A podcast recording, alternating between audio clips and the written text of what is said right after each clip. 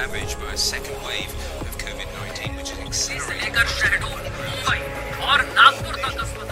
of war fires showcase the extent of tragedy. And now concerns are being raised on whether the state is actually reporting the correct death toll.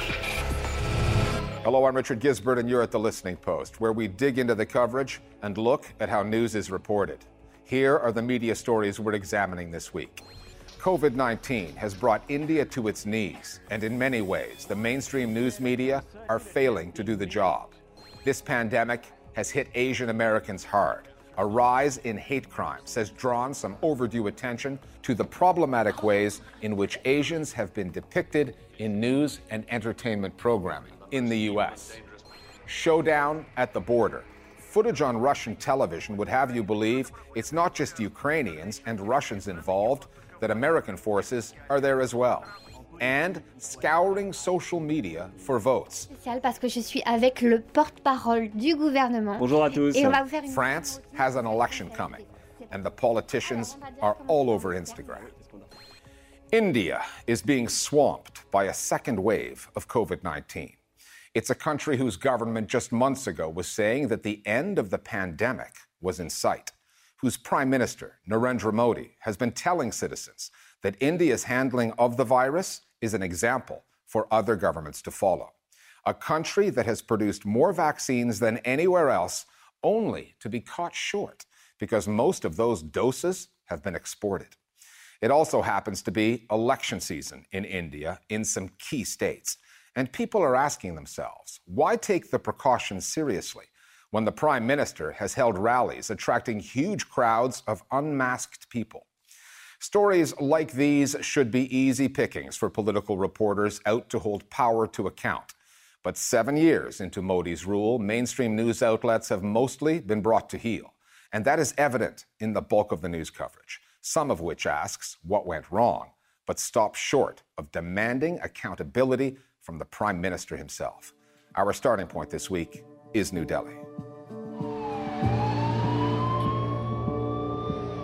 India is the scene of a public health calamity. The total collapse of the health infrastructure and the retreat of the state. It's a nightmare after nightmare at hospitals all across the country. There have been some extremely disturbing visuals, crematoriums overflowing.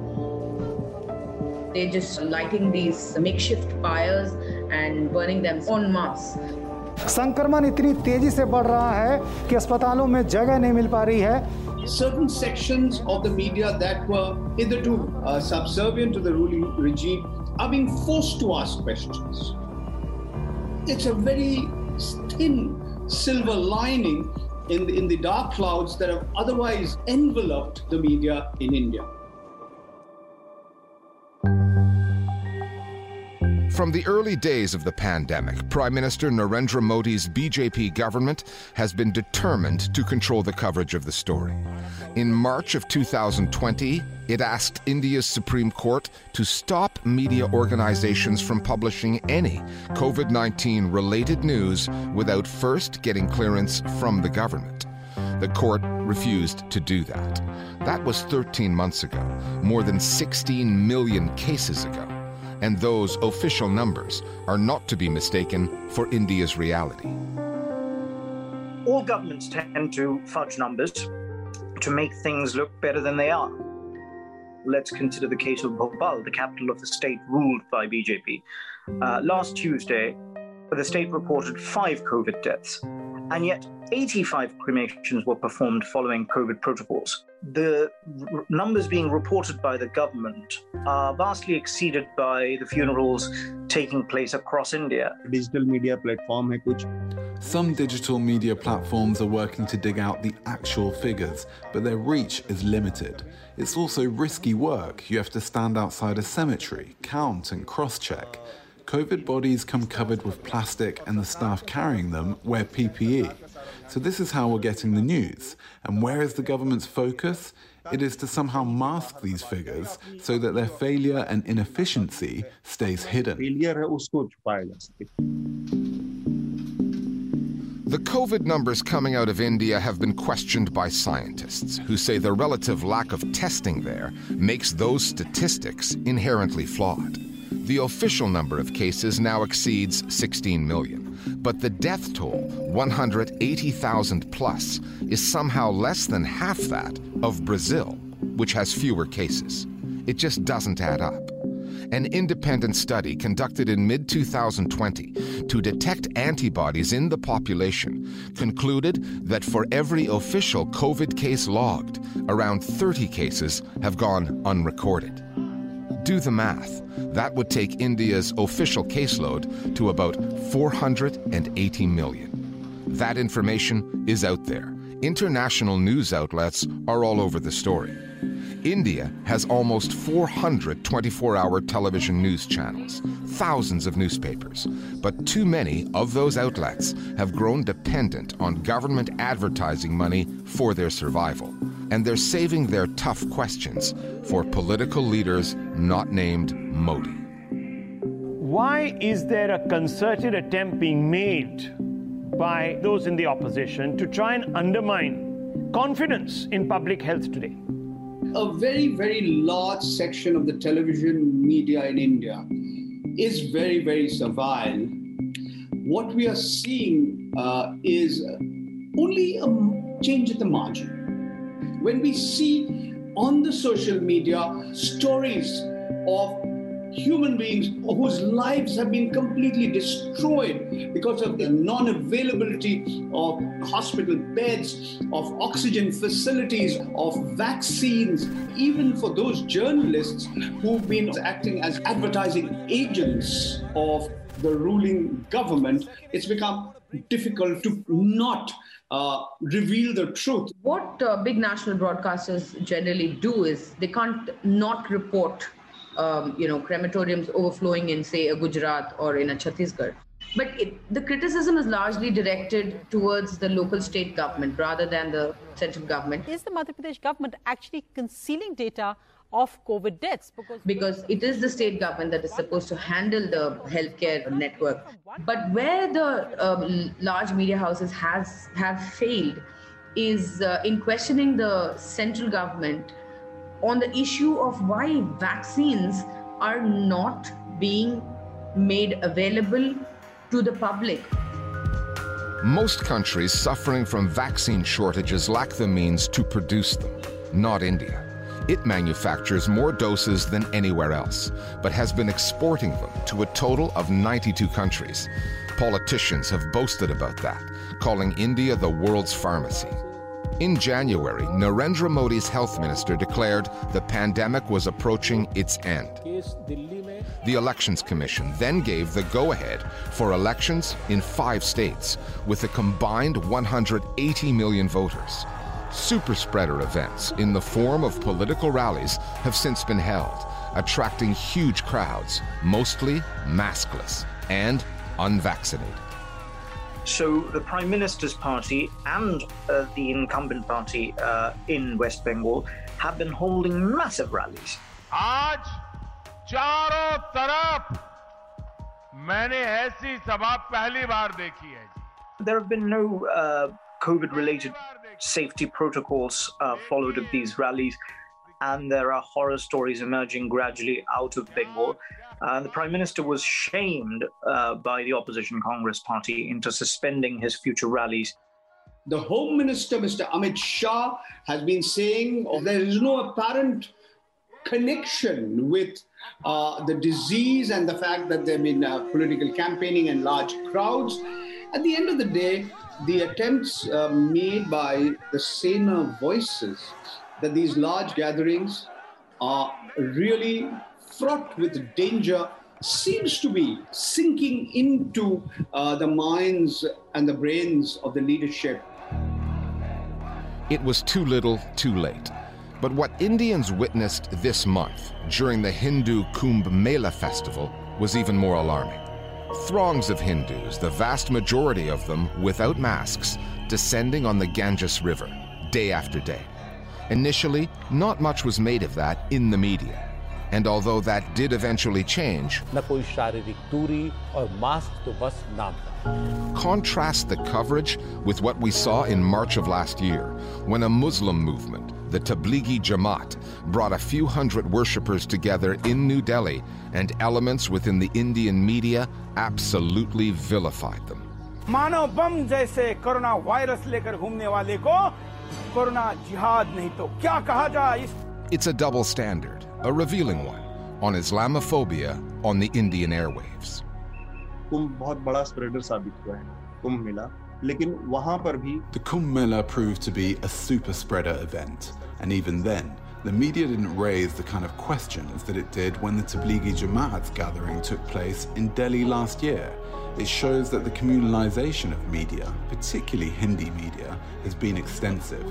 There is a trend of hate driven coverage. जिसको कहते हैं ना मैं उसको hate driven होता है ना एक Today we're seeing a sea of human beings going into the river, and uh, we've already seen 5,000 positive cases, and we have no idea how many more are, are, are going to test positive. And it's it's a nightmare situation, and it's it's disgusting, honestly, that you know the the mainstream media, the big broadcasters, have not been more vocal about this. There is no masking the media's reluctance to go there, their unwillingness to criticize Prime Minister Modi for the mess India is now in. It's not just that many of them share the ruling party's Hindu nationalist politics. No media outlet wants to risk losing all those government ad revenues. Just look at these front pages from this past Thursday, celebrating, of all things, improvements to the country's infrastructure at a time when the healthcare sector is in critical condition. Like so much of India's journalism, bought and paid for by the hand that feeds.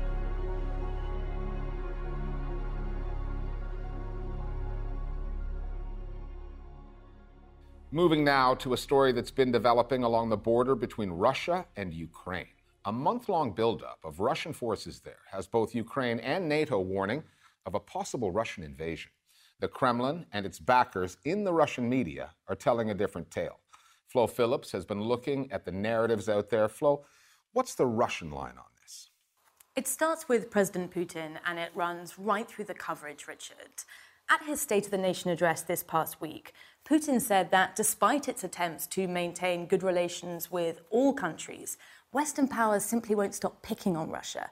And to get a sense of what's been going out on the Russian airwaves, take a look at this report from the state owned Russia One's weekly news program, Vesti Nedeli. техники Альянса. Вот транспортные самолеты ВВС США. That American aircraft supposedly landing in Ukraine. According to BBC fact checkers, it's footage that was plucked from the Pentagon's website. And that plane was actually landing in Alaska. But it fits with the rest of the report this argument that the Russian buildup is a necessary response to increase US military presence in the region. Foreign threats, Russia acting in self defense, these are familiar narratives. Right, Russian media maintain that such threats from abroad are both imminent and constant. And there is an element of truth to that. But it's the tone of these reports that's striking, just jumps out at you. Готовит Запад сейчас нам ни много ни мало войну. On Ukraine, Russia has its own media outlets. They're on the job. But what about within Ukraine itself? What kind of influence does Russia have in that media space? There is clear evidence of pro Kremlin presence in the Ukrainian media. Last year, a Ukrainian investigative TV show revealed that one of Putin's closest allies in the country, a politician called Viktor Medvedchuk, has a 24% stake in Ukraine's most popular TV channel. And that matters because Medvedchuk also owns another three pro Russian TV stations, all of which the Ukrainian authorities have actually taken off the air. So he's a big pro Kremlin ally. As with all Russian outlets, both inside and outside the country, there's a common denominator promote anti American narratives, discredit Ukraine's reform agenda. And they're going all out to do it. Okay, thanks, Flo. Back to the pandemic now and one of its uglier byproducts the scary rise in anti Asian hate crimes in the United States. The mass shootings in Atlanta last month got the headlines the story warranted. But there are so many videos online of Asian Americans being randomly attacked, spat on in public. This problem preceded Donald Trump and the animosity he so casually unleashed with all his talk of the Chinese virus. The history runs deeper than that, more than 150 years, back to when Asians first landed in large numbers on American soil. They've been othered ever since. And the media, both the news and entertainment sides, have played a large part in how Asians are perceived by their fellow Americans.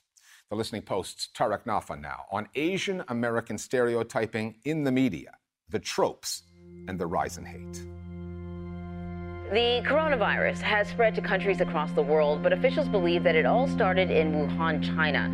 The virus may have originated from a market in the city. For a lot of Asian Americans, we knew what was coming. Uh, we've been through SARS before. CNN has obtained this video filmed inside the market showing that more than seafood was on offer for sale.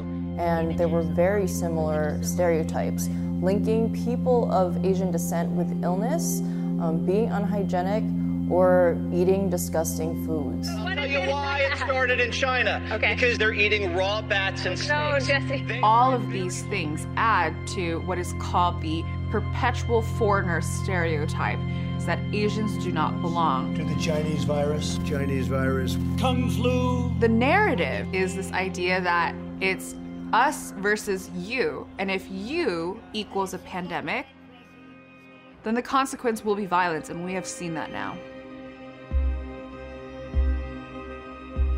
Take it as a sign of the times that in a year of a pandemic that saw hate crimes in most major American cities decline, those kinds of attacks against Asian Americans actually increased by 149%.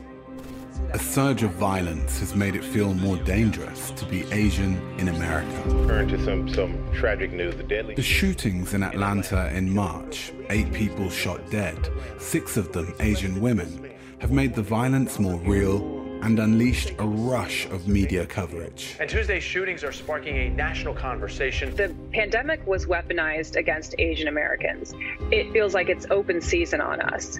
The gunman claimed race was not the motive A police captain later said. He was pretty much fed up and been kind of at the end of his rope, and, uh, and yesterday was a really bad day for him. That a third party observer can remark on the massacre of Asian women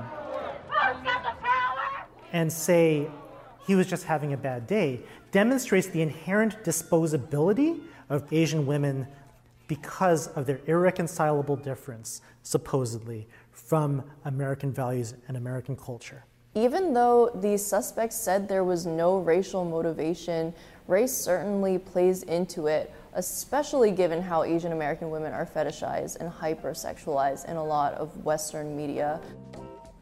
For me? There's a lot of these issues that Asian women are dealing with now have always been there. Asian Americans played a formative role in the American story, but the sacrifices, suspicion, and exclusion they have lived through is a history that's poorly told. After slavery was abolished in 1865, Chinese immigrants filled a market for cheap labor, doing dangerous work that others would not, helping to build the rail networks that were crucial to the development of the American West. That was also the era in which the term yellow peril first surfaced.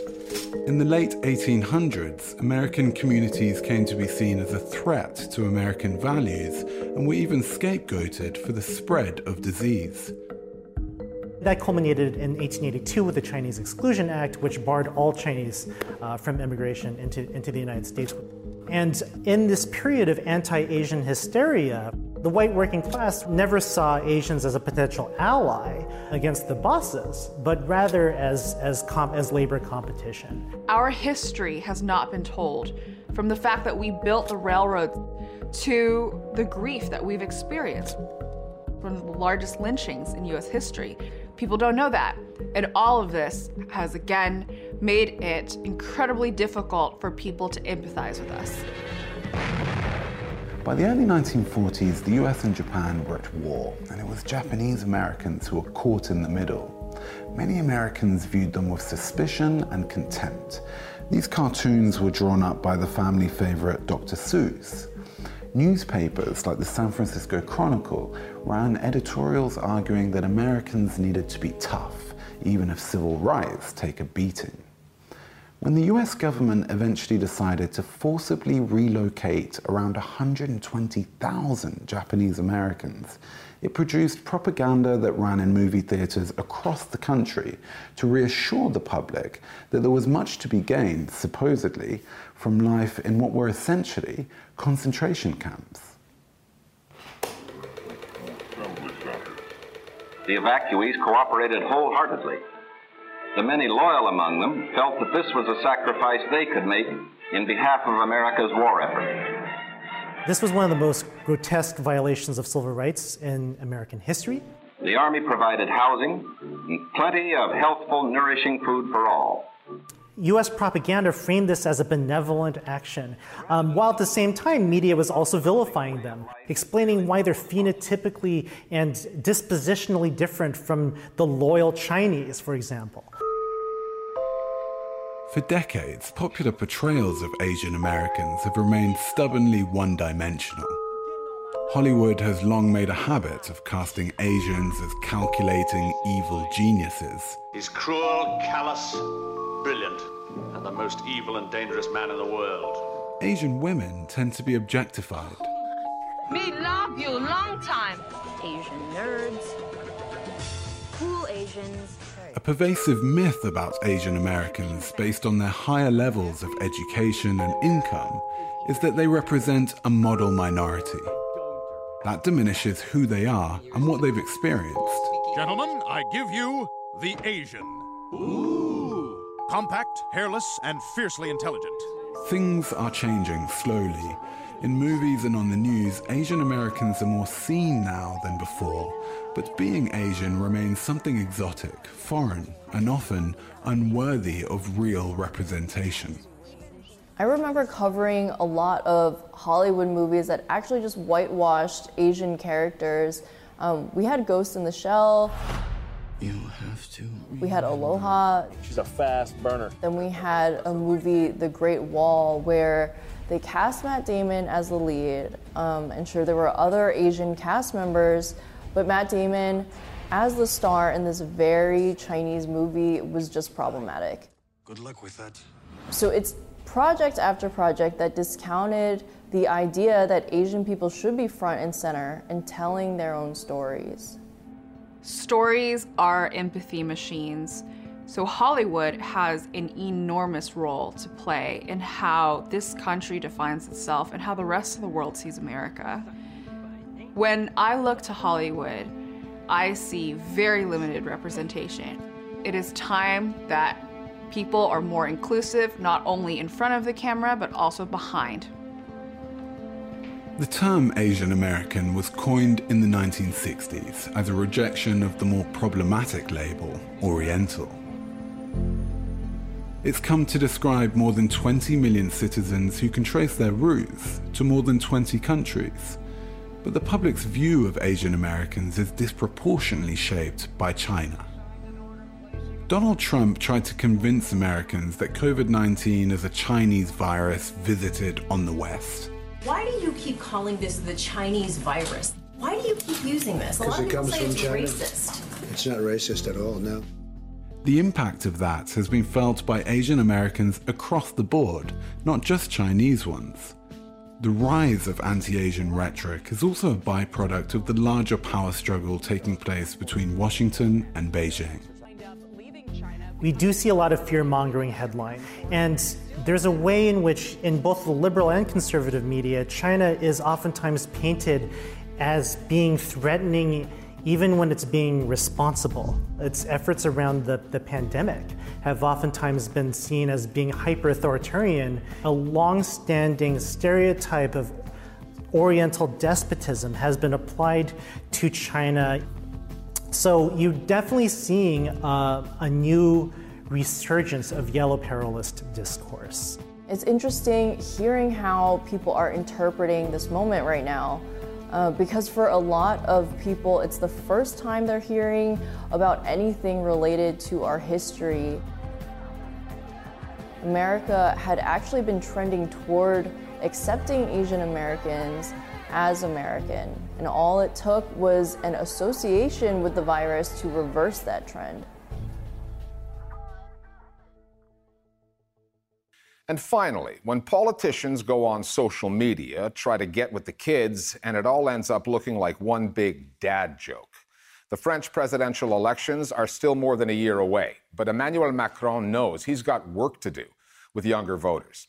So he and his cabinet colleagues are already campaigning online, mingling with influencers on YouTube, making Instagram live videos, and taking to Twitch, that's a gaming platform, invading all of those spaces looking for votes. It doesn't feel like a natural fit, because it's not, which takes us to comedian Bertrand Usclat, who's got a program on Canal+. His version of politicians going online is less serious than the originals, but probably a little more genuine.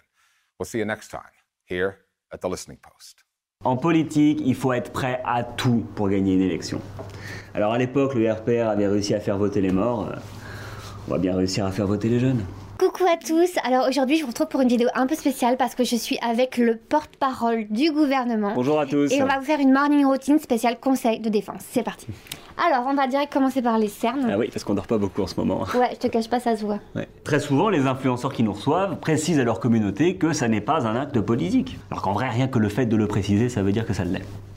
C'est comme les gens qui disent euh, je m'intéresse pas à la politique, euh, ça veut dire qu'ils sont de droite. Donc voilà, moi après je pense que sur la question de l'islamisme radical, faut pas avoir peur de nommer les choses, hein. faut pas non plus faire preuve de mollesse. Merci pour le sub Marinel D92. Donc voilà, en cas de réindexation du point retraite, celui-ci se fera sur un indice revenu, mais jamais sur un indice prix, comme ça c'est clair.